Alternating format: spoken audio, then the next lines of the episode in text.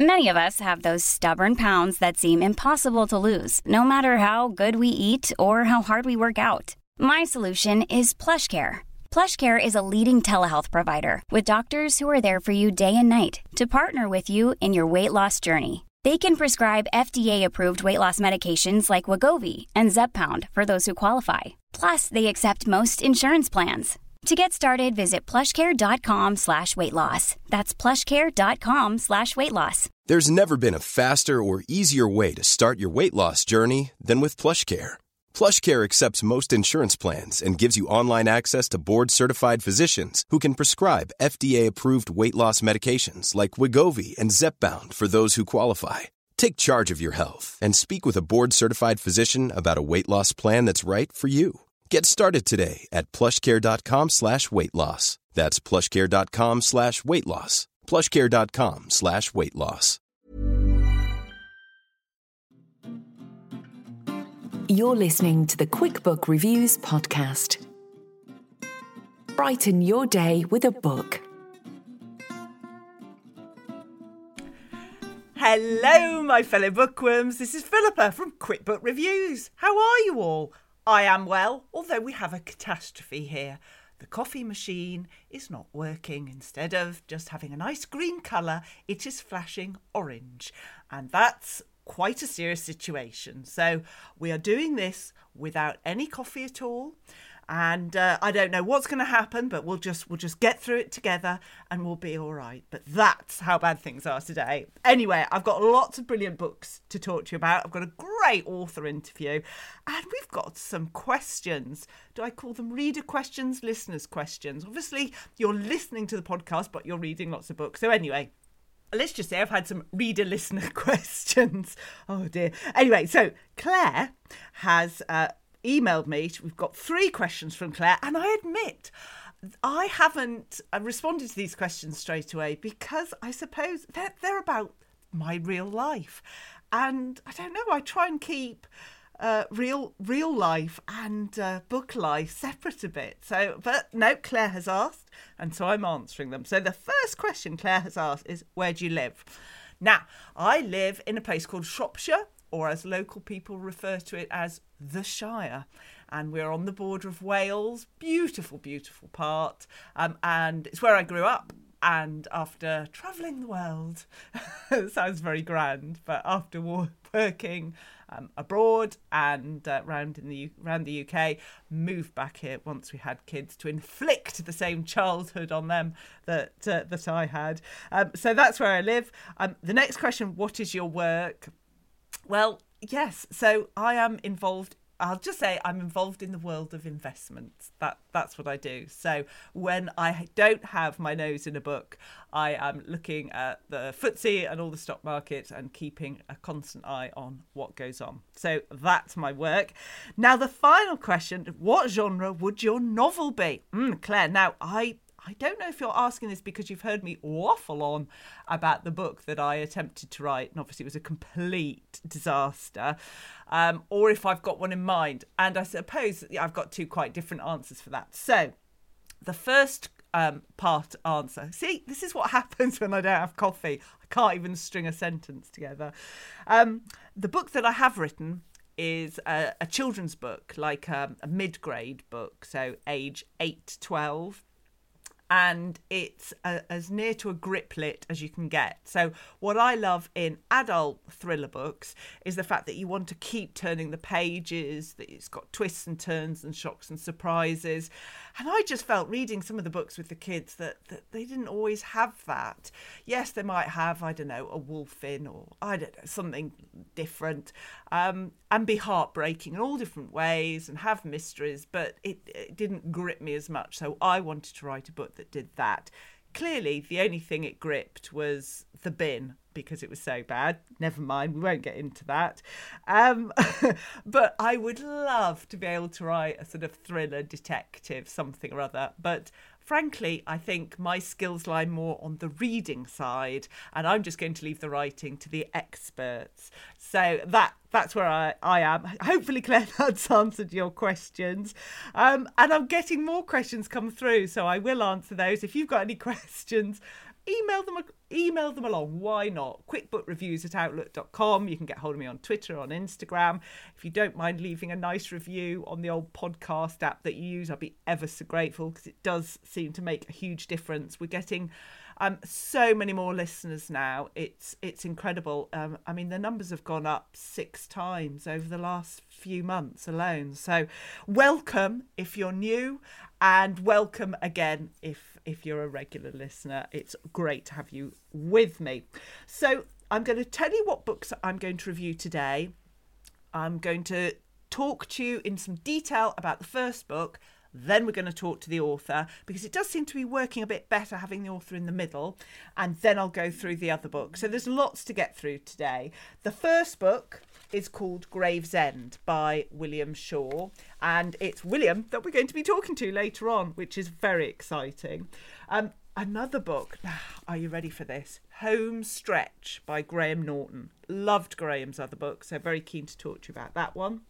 Um, another different book, Atomic Love by Jenny Fields. Then we've got Take Me Home by Alex Hart. Oh, I can't wait to talk to you about that book. And then this is a different one, How to Survive the End of the World by Aaron Gillies. Um, and that was one that the, the world of Twitter recommended to me.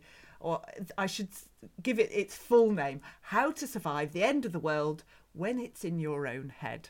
Um, so that was quite an interesting one as well, and a little bit different. But let's dig in first of all to Gravesend by William Shaw. Now, um, you'll have heard me talking about some of William's other books. This Gravesend is actually the third in a series that started with Salt Lane, then Deadland, and then Gravesend. And these are all part of the D S Alexandra Cupidi uh, series. Um, I really like them because they've got some good, strong characters, some gutsy characters, some good sort of mysteries, crimes to solve, some memorable moments. Um, yeah, I, I I do enjoy them. So I was really thrilled to read this one. And I think it's a fair testament to the book, actually, because this one is, let me tell you how many pages, four hundred sixty-five pages long, which is quite a lot. And sometimes when I pick up a book that length, I think, oh, gosh, it's going to take me a while. You know, I like to really plough through a book quite quickly. Um, and the longer it takes me to read a book, the less connected I am to it. I know it's just me being weird, but hey. Whereas this one, it just wasn't an issue. At no point did I think, oh, my goodness, it's that long. It it just flowed. And there's a very interesting character in this book. So let's read the blurb. We've got to start with the blurb. Oh, and what I would say is I think what's great about this is because we're only three books into the series, that you could just start on the third one if you wanted, but you haven't got to plough through twenty or thirty books in this series to begin at the at the beginning. Um, and because Gravesend is currently in hardback, if you are a paperback fan, um, you've got some, you know, bit of time to wait. So you could really get stuck in with Salt Lane, which is a brilliant book. Brilliant opening book for the series. It's not as if he starts low and works his way up. It's a it's a great one to start with. Um, so I think that's quite useful uh, to be able to get into the series at, at the beginning, and it only be three books. Philippa, you're waffling. Let's let's get on with the blurb. So, a bizarre discovery. An unidentified cadaver is found in a freezer in an unoccupied luxury house. No one seems to know or care who it is and who placed it there. When D S Alexandra Cupidi is handed the case, she can have no idea it will lead her to a series of murderous cover-ups and buried secrets, namely the discovery of the skeleton of public schoolboy Trevor Gray beneath a housing development. His disappearance twenty-five years earlier has almost passed unnoticed, but as evidence surfaces that his fate was linked to long-suppressed rumours of sexual abuse, Cupidi, her teenage daughter Zoe, and her friend Bill South find themselves up against powerful forces who will try to silence them. Digging deep into the secrets that are held underground leads to Cupidi's realisation that crime and power are seldom far apart. There are dangerous connections between the two cases, which are complicated by Constable Jill Ferreter's dating habits, a secret liaison, and the underground life of Trevor Gray's only friend. Um, so that's quite a long blurb. I would just say there's there's a murder.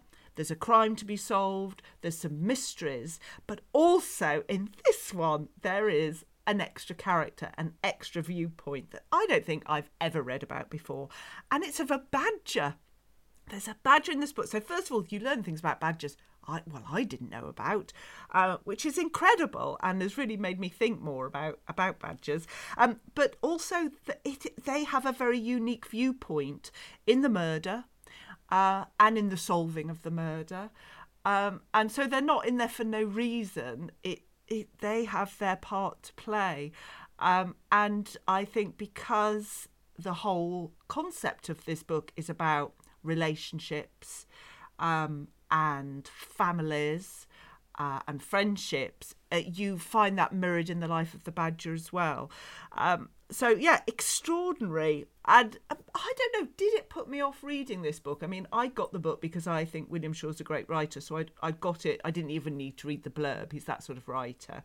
Um, but maybe I'd left it on my shelves for a few weeks thinking, oh, badger viewpoint. Interesting.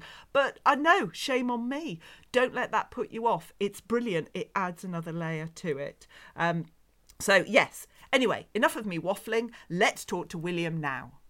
So let's talk Gravesend. I have just finished it. I'm holding it. I don't know why I'm holding it up to you, William, because you've seen this book a few times. But anyway, I'm holding it up.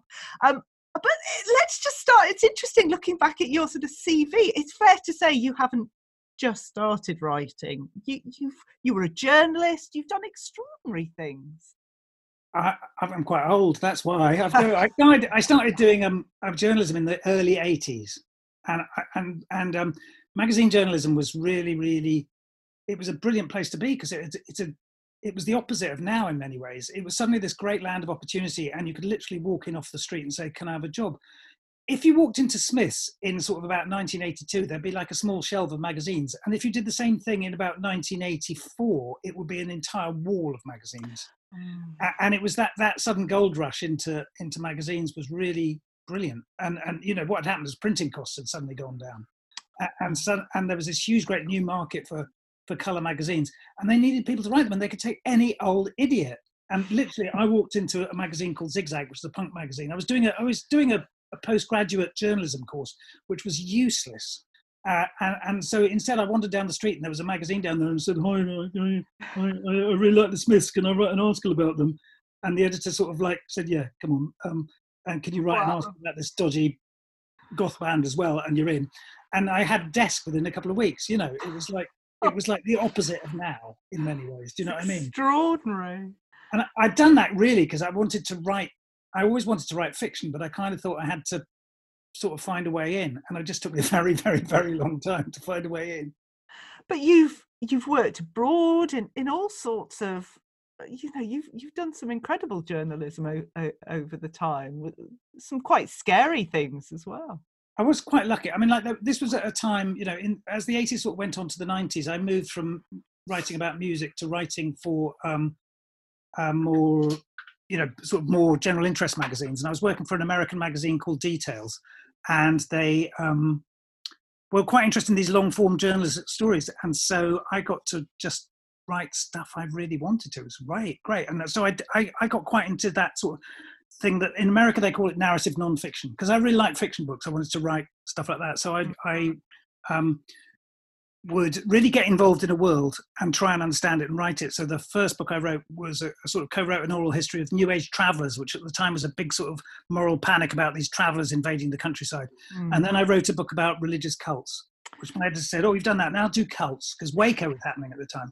Uh, and she said, oh, they're interesting. So I went and joined a whole lot of religious cults for a, a year and um, and kind of got to, and it was it was wonderful just having the opportunity to do that. The idea that anybody wanted anybody to write about that stuff was, was great. And so I went then and lived out in Los Angeles for a while, writing a book about, I'd interviewed all these hip hop stars for a magazine called Details.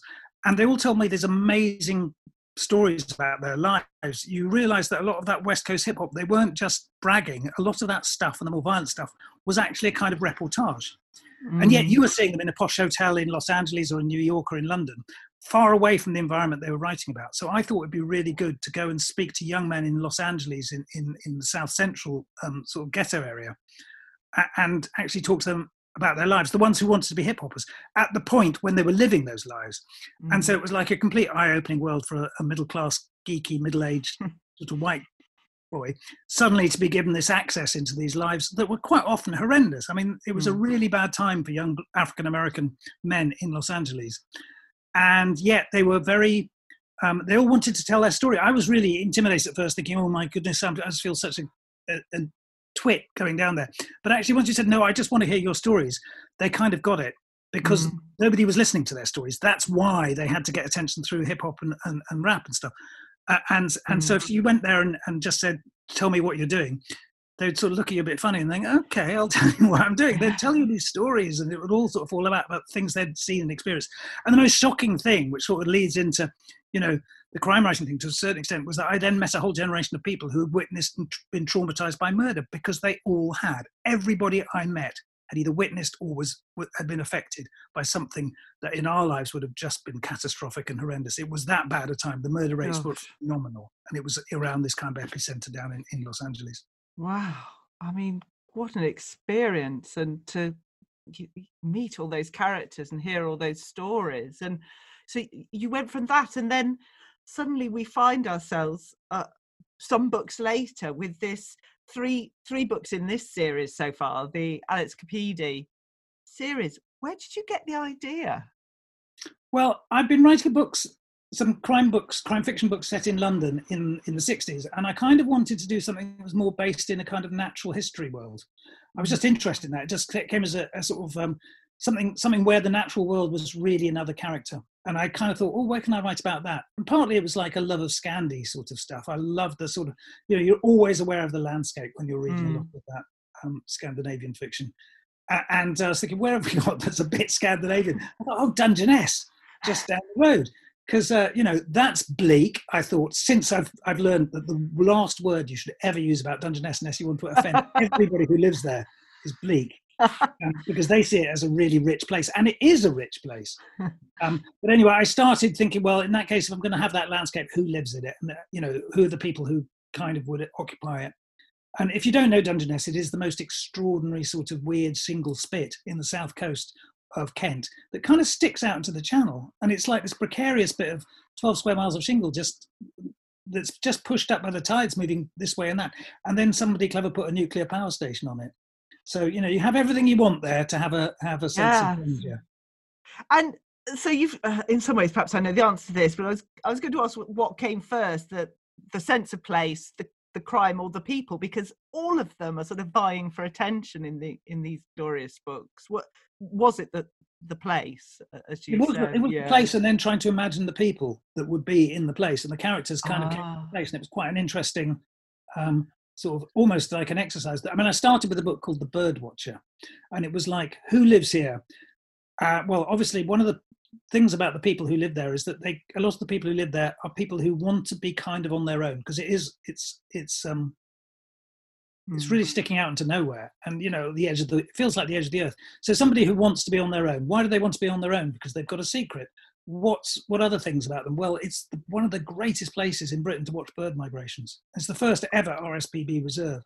Wow. Um, and, and, you know, a lot of the people there you meet down there are incredibly knowledgeable about that kind of natural history. Mm. And so I just thought, okay, that's my character. I better find out about birds now.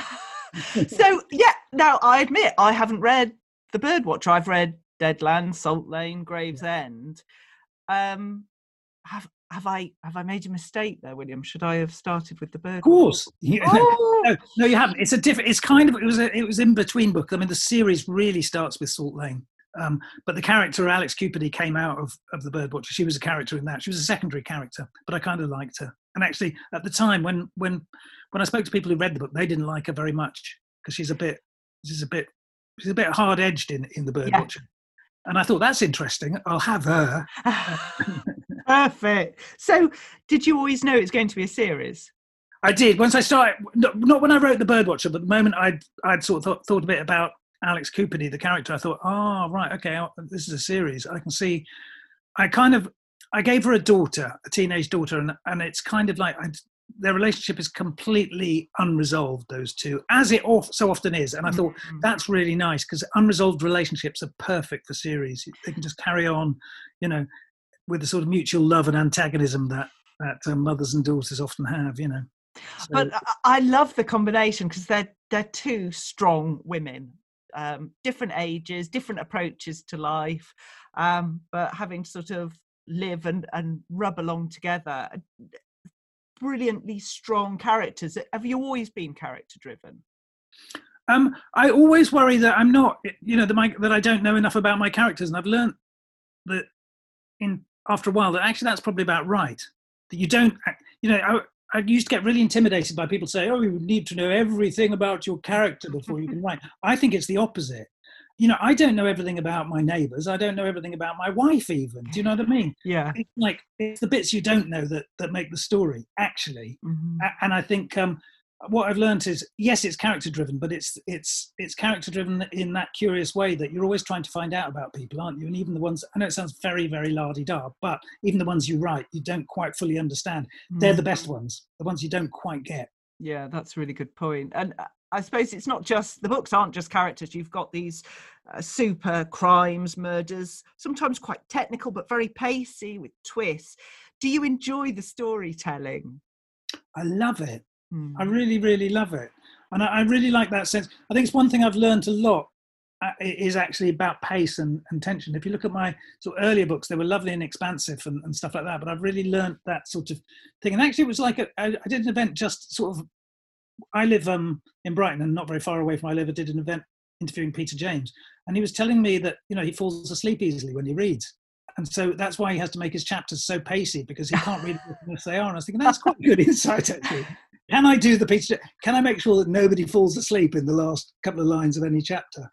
Uh, yes. And, you know, and lovely. Just it's that thought. Oh, just one more chapter. You know, I need to know what happens. Yeah, there. Exactly. And that's kind of the fun of it, isn't it? If you get pulled into a book that way, I mean, you, and you can pull people in in all sorts of subtle ways, and but you you need to give them a lovely world that they want to be part of. Whether it's a scary world, it's got to be. You know, there's got to be something really. And then you just keep them in by keeping those pages turning. And do you have in mind how long the series is going to be?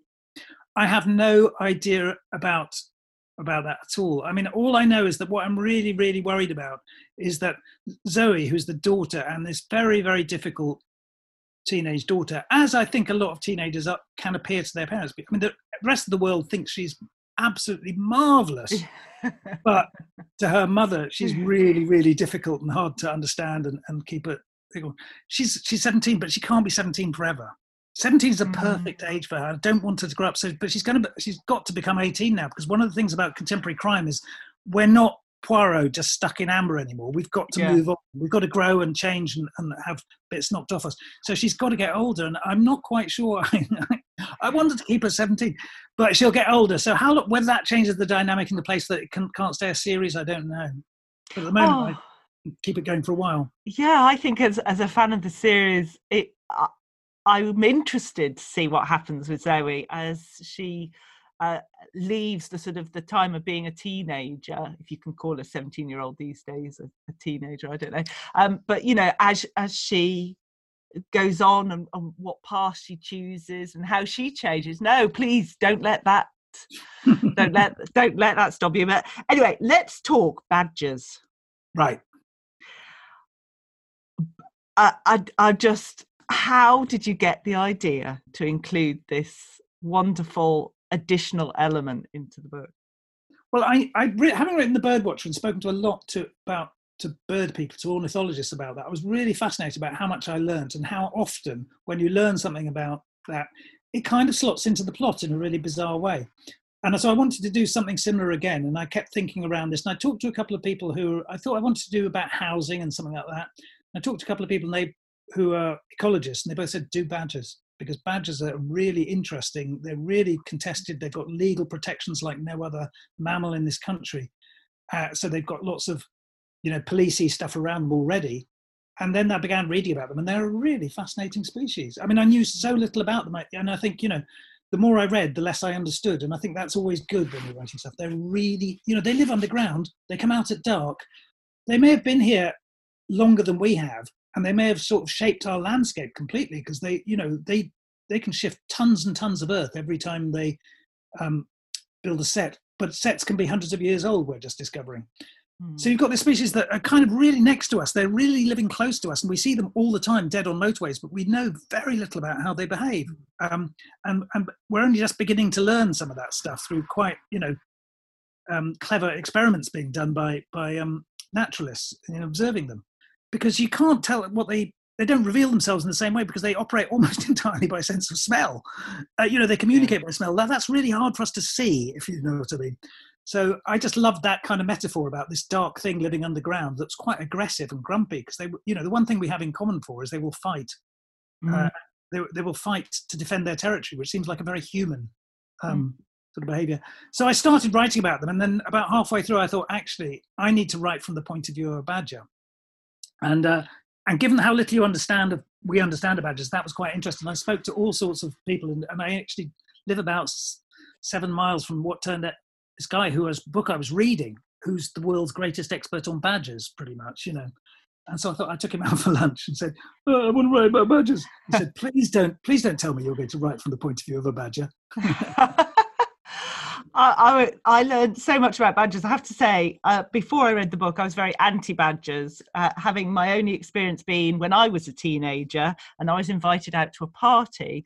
My parents insisted, instead of going to the party, I go up a hill with them and look for badgers. Oh. And I remember sitting at the top of this hill in the dark, bored out of my mind, and it's put me off badgers ever since. Uh, well, no, my parents said that. My parents said that I made so much noise, huffing and fuffing, uh, that I had to be there. That no badger would have come anywhere near us. But uh, it's all your fault. It's something we can hold against each other forever. So no, I found it fascinating. It's it's made me want to learn more about uh, about badgers. Uh, is is the badger going to make an entrance in a in another book in the series? Well, there is actually a really grisly badger scene in my next book, as a kind of hint to it. Um, uh, it's, but I yeah, the one that comes out next May, May twenty twenty-one, has has a badger doing something that's quite ghoulish, as it happens. But um, yeah. I don't think I can. I don't think I can have a badger detective series. I think doing that's going to work. You never know. What What's your favourite part of the writing process? Is it the, the idea stage at the beginning or further on? Yeah, it's the it's it's the um it's the the blank page, actually, which I know you know I really like that when when stories come together. And I hadn't really realised that how much of a muscle that is.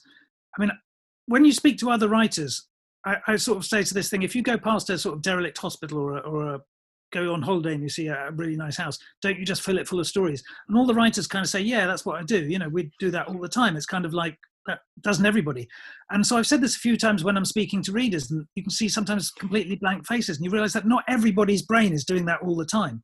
Yeah. And I think, um, you know, we're all a bit diverse in that sort of sense, but it's the one thing that I think writers sort of really nurture in their brains is that filling stories. And so it's a real pleasure when stories actually, when they appear, and then when they start to make some sense, you know, because quite a lot of them make no sense at all, and you have to leave them. Uh, but, um, and where, uh, where do you write? Do you have a particular place that you have to write at, or? No, you... I don't actually. I mean, like I do. I practically, I get up and I, I've got we've got a little office that I share with my wife downstairs, and we write there, or I go off to my shack down in Devon, which is particularly good for writing. But when I was a journalist, you'd have to write on planes, trains, mm. crowded rooms. Sure. Um, I used to work for Smash Hits, and there'd be sometimes you'd have two turntables playing music in the same room, and you still had to write. So wow.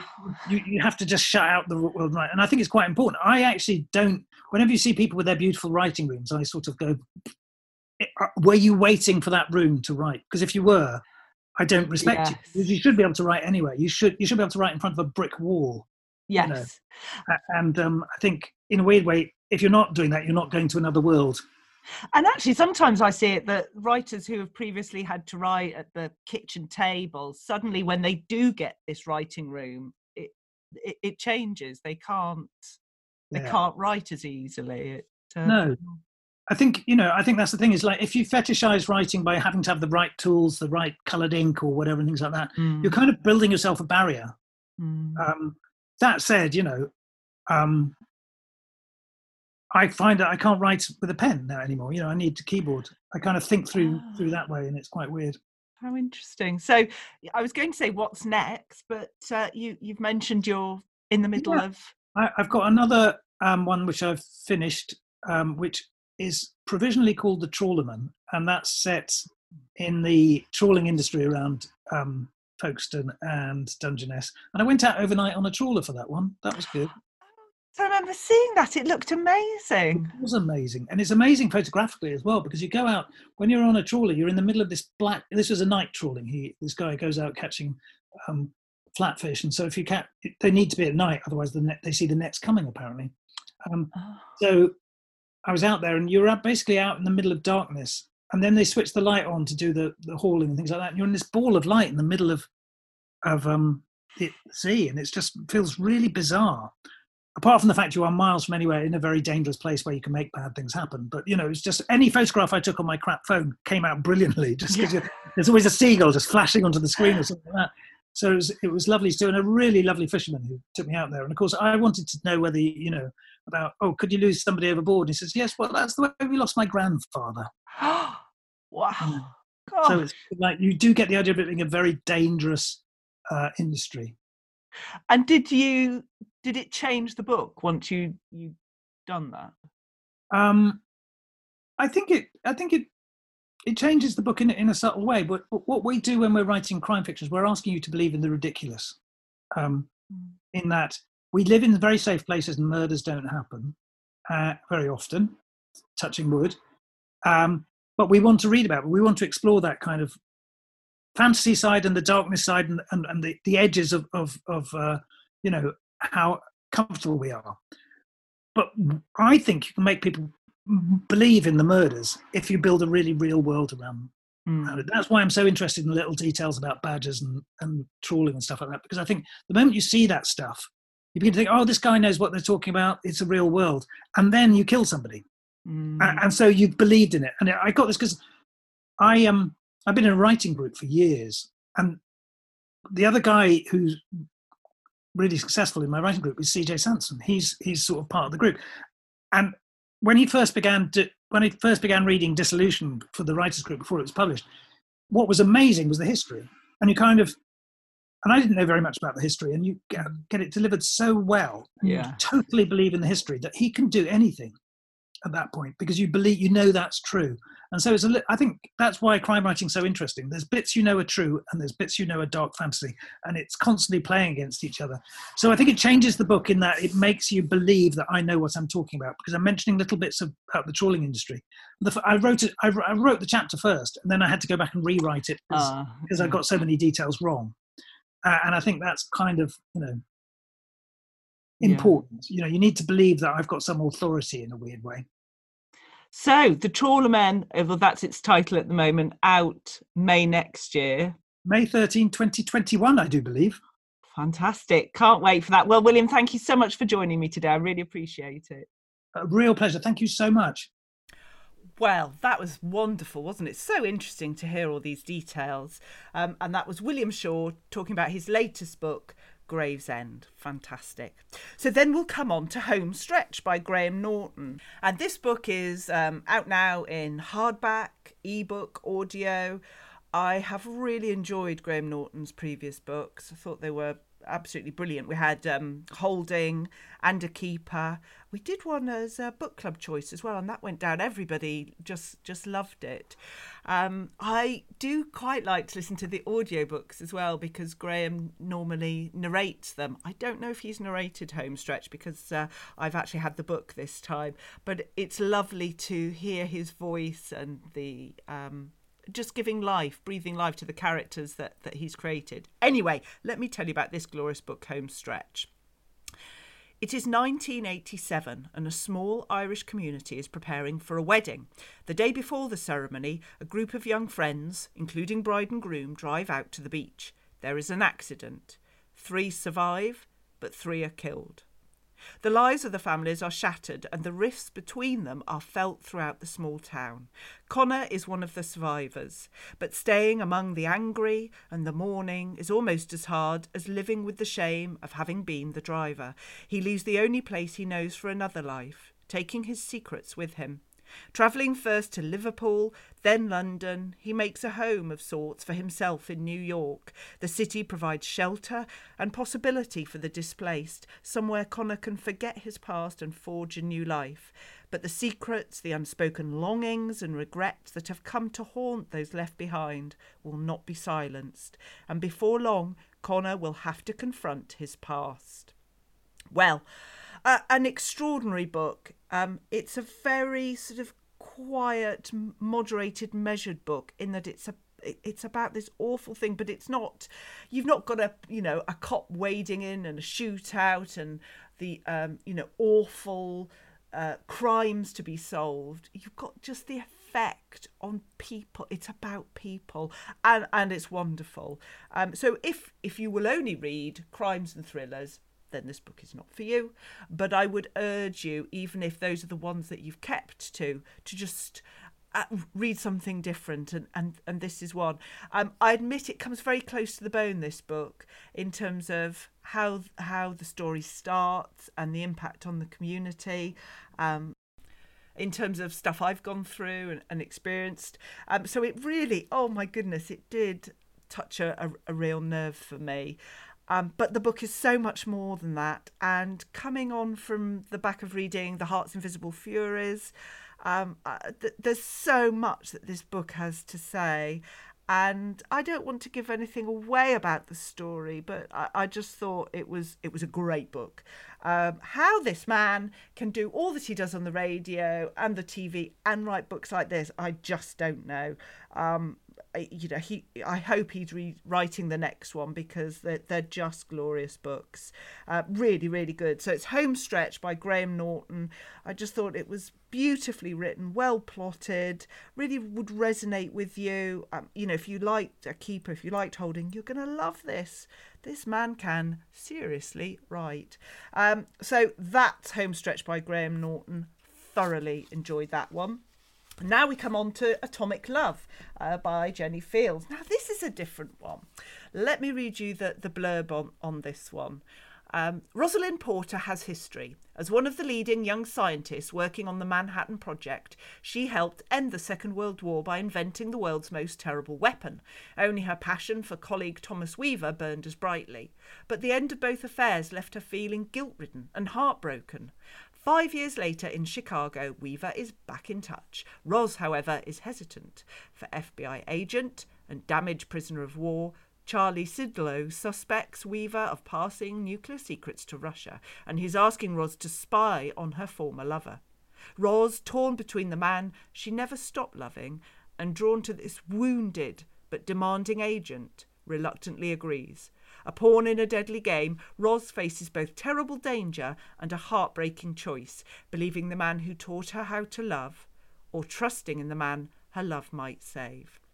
So uh, it is a different book, isn't it? And it's got this very different um, cover on it. Uh, Atomic is in white, Love is in red, as is the author's name.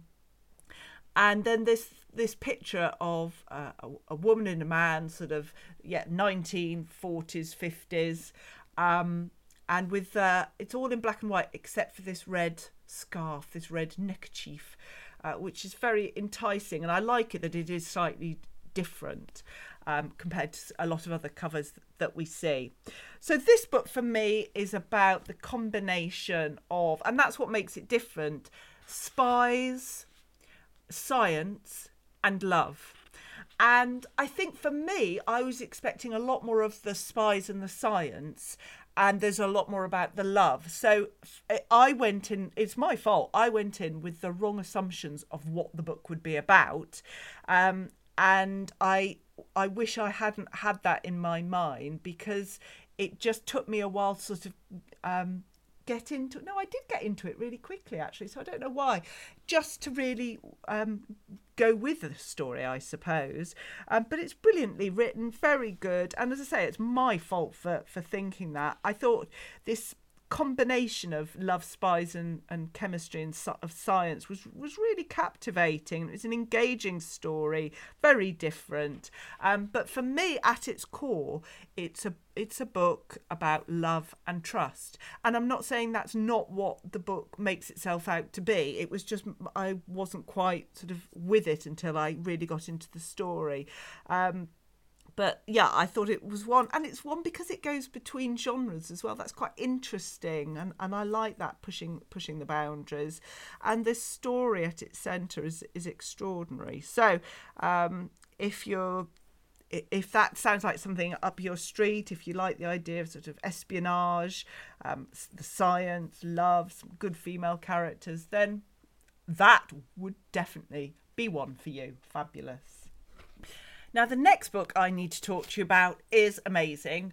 Uh, go out immediately and purchase this book. It's by Alex Hart. It's out now. It's called Take Me Home. You can get it in paperback, audiobook, ebook. Um, and uh, let, well, let's let me read you the blurb first of all. How much would you risk for a child who isn't yours? Struggling journalist Harper returns a dress to the shop she bought it from that morning and sees the same little girl sitting in the exact same place she saw her hours ago. No one in the shop knows who the girl is. No desperate parents have contacted mall security, and local police have no new reports of a missing child. The girl says she misses her mother, but why is nobody looking for her?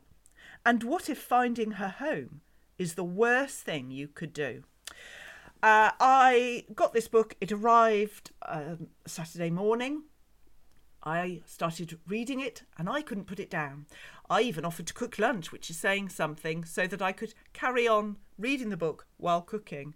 Um, it's brilliant. I have to say, though, I don't I don't like the cover. I'm sorry. Um, it's the first time it's really not uh, suited the book for me. And that's just a very personal view. Um, on the front of it is a sort of the trunk of a tree with a, a poster pinned onto it. A photo of a, a little girl um, at her back, uh, so you don't see her face, um, and uh, it's about, you know, a child is missing, but why is nobody looking for her? And I like that tagline, but for, but it, I think in some ways um, that might have put me off reading the book, because as a parent, I do get, well, you don't have to be a parent to get worked up about these things, but personally as a parent, I find uh, that since I've had kids, um, reading a book about a child going missing or, you know, awful things happening with a child, it's um, it can sometimes be too much for me. And yet this this book is not a problem for me, um, because you have got this extraordinary event, this child being found, um, but it's about it's about the characters. It, uh, this. This journalist Harper, uh, just a great lead character, really good. It's got fantastic pace, um, good plot, good twists and turns. It's a sort of a, a thriller, um, a crime in that a child's been left. Um, but I, I just want book two in this series immediately. Alex Hart is clearly an accomplished author. Um, I believe this is her first first book, actually. Well, it is, um, although she's done a lot of other types of writing. Um, but uh, Alex needs to be, hopefully, writing, tapping away on the old keyboard uh, as I'm saying this, because I want book two and I want book three straight away. It, it, in a way, it's a shame it's coming out, or it came out this month, which is such a busy month.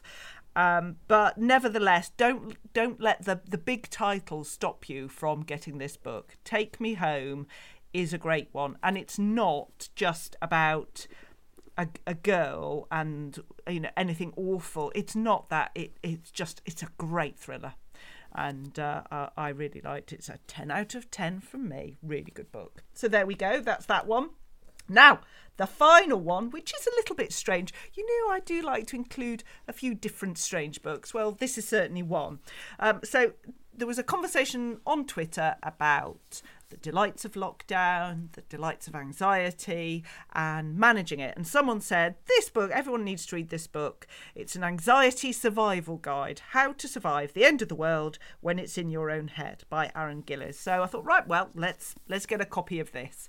Um, we could all do with a bit of help. And the blurb is this: there are plenty of books out there on how to survive a zombie apocalypse, all-out nuclear war, or Armageddon. But what happens when it's feeling like the world is ending every single time you wake up? That's what having anxiety is like. And How to Survive the End of the World When It's in Your Own Head is here to help, or at least make you realise you're not so alone. From helping readers identify the enemy to safeguarding the vulnerable areas of their lives, Aaron Gillies examines the impact of anxiety, gives readers some tools to fight back, whether with medication, therapy, C B T, coping techniques, or simply by laughing in its face. And I think that's what this book does really well. And I'm not saying that um, anxiety is, you know, a funny, humorous, ha-ha subject. Crikey, I suffer from it. So I, I, I know full well how restrict, life-restricting it can be. But um, what I liked about this book is, yeah, it, it made me laugh. It sort of looked for the humour in situations, really awful situations that the, the author has experienced. He was able to see it as sort of glass half full rather than half empty. Um, and I found that, excuse me, the author's a, there's a crack in my voice there. Don't worry, it's not that I've been moved to tears. It's just that, yes, I need my cup of coffee, my missing cup of coffee. um, But yeah, I, I did find it helpful. For me, though, that where I wanted more was that um, I want a book that does everything. I want it to let me see that anxiety is perfectly normal. I want it to give me ideas and tips of what I can do for me. And I think the the book covered so much that it wasn't the complete solution for me. Yeah, I suppose I want one book that does everything. And it's not going to be like that. Maybe I need to do a special episode on anxiety, or maybe I'd get anxious preparing for that. Hey ho, who knows? Um, but if you're just looking for something that you can dip in and out of, it's not going to change your world. But it, if it just helps you feel a bit more normal, then I think it's uh, it's a it's a good read. And if there's someone you know who's going through it, it could be good. I do have to warn you, there are swear words in this book. Um, So if you're easily offended, then maybe it's not for you. But otherwise, if you just want to feel a bit more normal about things, then um, this could be for you, and it could be really helpful. So I think we've covered quite a range of books. We've had William Shaw's Gravesend, oh, fantastic. Graham Norton, Home Stretch, wonderful, so different to some of the crime books that I feature, but just a, a lovely book. And I could almost hear Graham Norton reading it, narrating the book as I was reading the pages. We had um, Atomic Love, of course, by Jenny Fields. We had Take Me Home by Alex Hart. If you haven't already bought that book, listening to me talking about it, please do so. Um, and How to Survive the End of the World by Aaron Gillies. So five quite different books there, but lots to think about. And I thought William Shaw was great. He's done so much to support so many authors over lockdown. Um, he just started interviewing different people, um, different authors every day, and he put so much of his time into that. So he's a, a genuine nice guy and is to be applauded. There we go. That's the end of my lecture. Anyway, um, you will be surprised or not to hear that I have some brilliant books to talk to you about next week. Can't wait for that. Great author interview. So take care, and I'll see you again very soon. Take care now. Bye-bye. You've been listening to the QuickBook Reviews podcast. That's enough books, said no one, ever. See you again soon.